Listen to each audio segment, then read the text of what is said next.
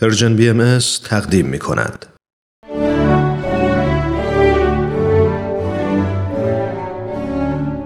کلام بهاءالله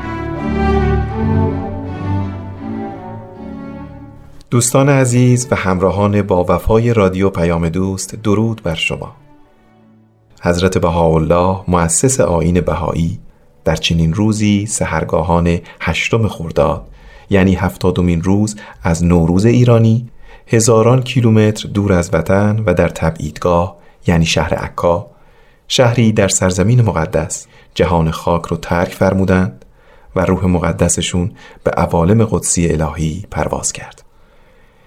اکنون در تمام ممالک دنیا بلا استثنا پیروان دلباخته این پیامبر از کیان ایرانیان طبق کلام الهی حضرتش به اهل عالم خدمت می کنند تا قدم های موثری در راه اصلاح عالم بردارند. چه شد آین بهایی این چنین با سرعت عالمگیر شد؟ بشنویم نظرات چند نفر از عزیزان را.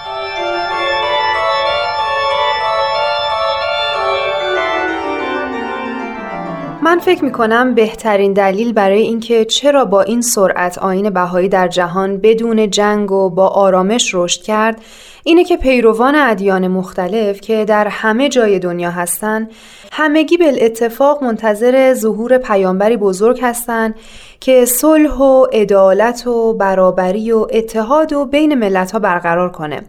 هر کدوم هم نام مخصوصی برای اون پیامبر در نظر دارن. مثلا پیروان حضرت موسی منتظر رب الجنود یا پدر سرمدی هستند. زرتشتیان انتظار ظهور شاه بهرام ورجاوند رو می‌کشن. بوداییان بودای پنجم، هندوها کریشنا، مسیحیان بازگشت مسیح، شیعیان مسلمان امام حسین، اهل تسنن نزول روح الله، بابیان هم من یظهره الله. تمام این نام ها در یک نام خلاصه میشه بهاءالله وقتی حضرت سید علی محمد شیرازی یعنی حضرت باب در شیراز ظهور فرمودند و آین بابی تأسیس شد حضرت بهاءالله که در اون زمان 27 سال از سن مبارکشون میگذشت از آین بابی حمایت فرمودند و چون شخصیتی استثنایی بودن پس از شهادت حضرت باب به عنوان فرد اول از جامعه بابی شناخته می شدن. ایشون که وزیرزاده بودن و ثروت زیادی هم از پدر براشون به ارث رسیده بود به حکم حکومت در زندان سیاهچال تهران محبوس شدن و تمام ثروت و داراییشون به غارت رفت از همون زمان دوران زندان و تبعیدشون شروع شد و چهل سال یعنی تا آخر حیات مبارکشون این سختی ها طول کشید. در این دوران سخت یکصد جلد اثر مهم و گرانبها که همگی نشون دهنده راه الفت و اتحاد بشر و راه ترقی و تعالی هر انسانه از حضرتش به یادگار مونده. تمامی آثار حضرت بهاءالله به همون چیزی توجه داره که پیروان ادیان مختلف از موعودشون انتظار دارن. صلح، عدالت، برابری، الفت و محبت در بین همه جهانیان. همه مردم دنیا. برای همینه که استقبال بینظیری از کلام الهی حضرت بهاءالله در سراسر عالم شده.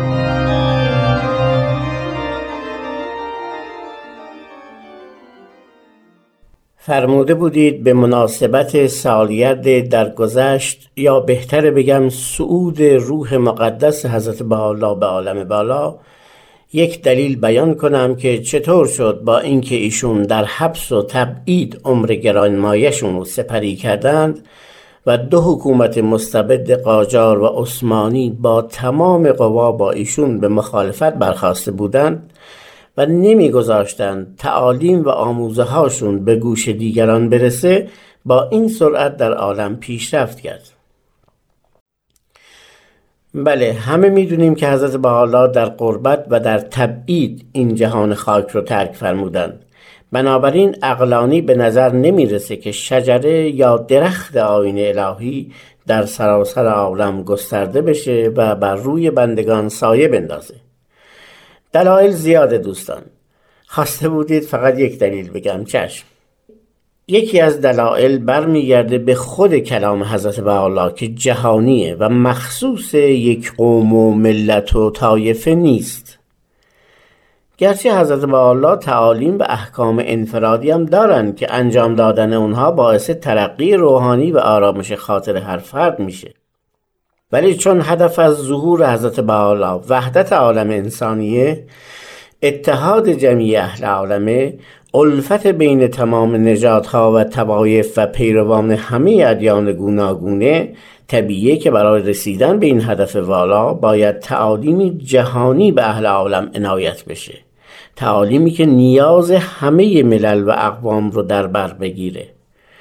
خوب توجه کنید دوستان من در وقتی که دنیا غرق در تعصبات میهنی بود حضرت بحالا سخن از صلح جهانی فرمودند. نه تنها صحبت از صلح فرمودند بلکه راه های رسیدن به صلح جهانی رو به ما نشون دادند. در حالی که زنان دنیا محروم از حقوق برابر با مردان بودند مسئله تصاوی حقوق زن و مرد رو مطرح کردند. توجه والدین و سیاستمداران و مدیران جامعه رو به تعلیم و تربیت اجباری عموم اطفال دنیا جلب کردند. در حالی که هر ملتی شیفته زبان خود بود و اون زبان رو بهترین می‌دونست انتخاب یا اختراع یک خط و زبان بین المللی رو برای ارتباط بهتر بین انسانها با هم تعلیم دادند. تعالیم حضرت الله که در آثارشون دیده میشه بسیار زیاده و چون نیاز همه جهانیان رو برطرف می‌کنه می‌فهمیم که محدود به منطقه خاص نیست. جهانیه و علت گسترش آین بهایی در عالم هم همین جهانی بودن این تعالیمه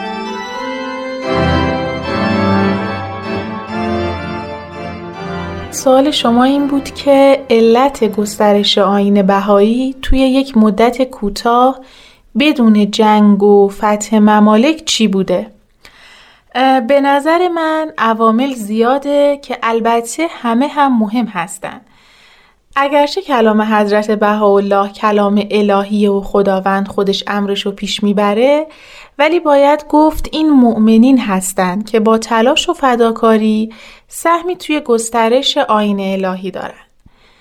می‌دونیم که به حکم محکم حضرت بهاءالله دیگه برای ابلاغ آین الهی مجاهده توی میدون جنگ رو باید فراموش کرد و بجاش با بیان لطیف و در نهایت الفت و آرامش خبر ظهور حضرت بهاءالله رو به گوش دیگران رسوند. حالا می‌خوان بپذیرن یا می‌خوان نپذیرن این دیگه به خودشون مربوطه. بهایا نمی‌تونن نسبت به انسانهای روی زمین بی تفاوت باشن. در واقع وظیفه انسانی و روحانیشون اینطور حکم می‌کنه وقتی سوال شما مطرح شد من رفتم و به مجلات قدیمی بهایی نگاه کردم.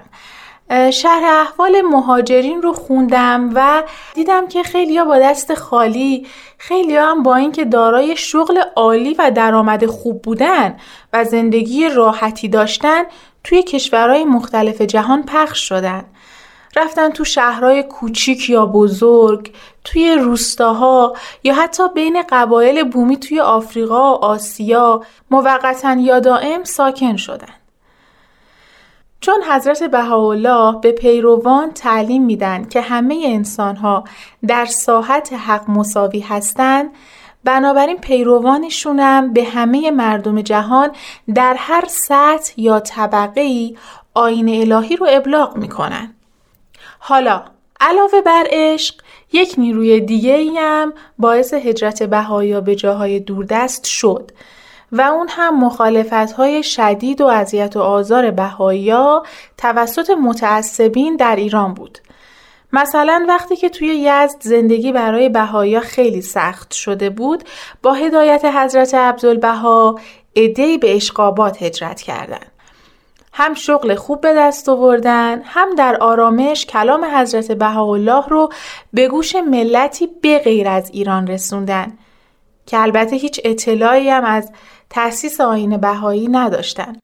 اراده الهی این بود که نظمی جدید توی عالم برقرار بشه پس خودشم راه رو هموار کرد. حالا این هموار کردن راه چه از طریق مؤمنین و چه از طریق مخالفین می‌تونه صورت بگیره.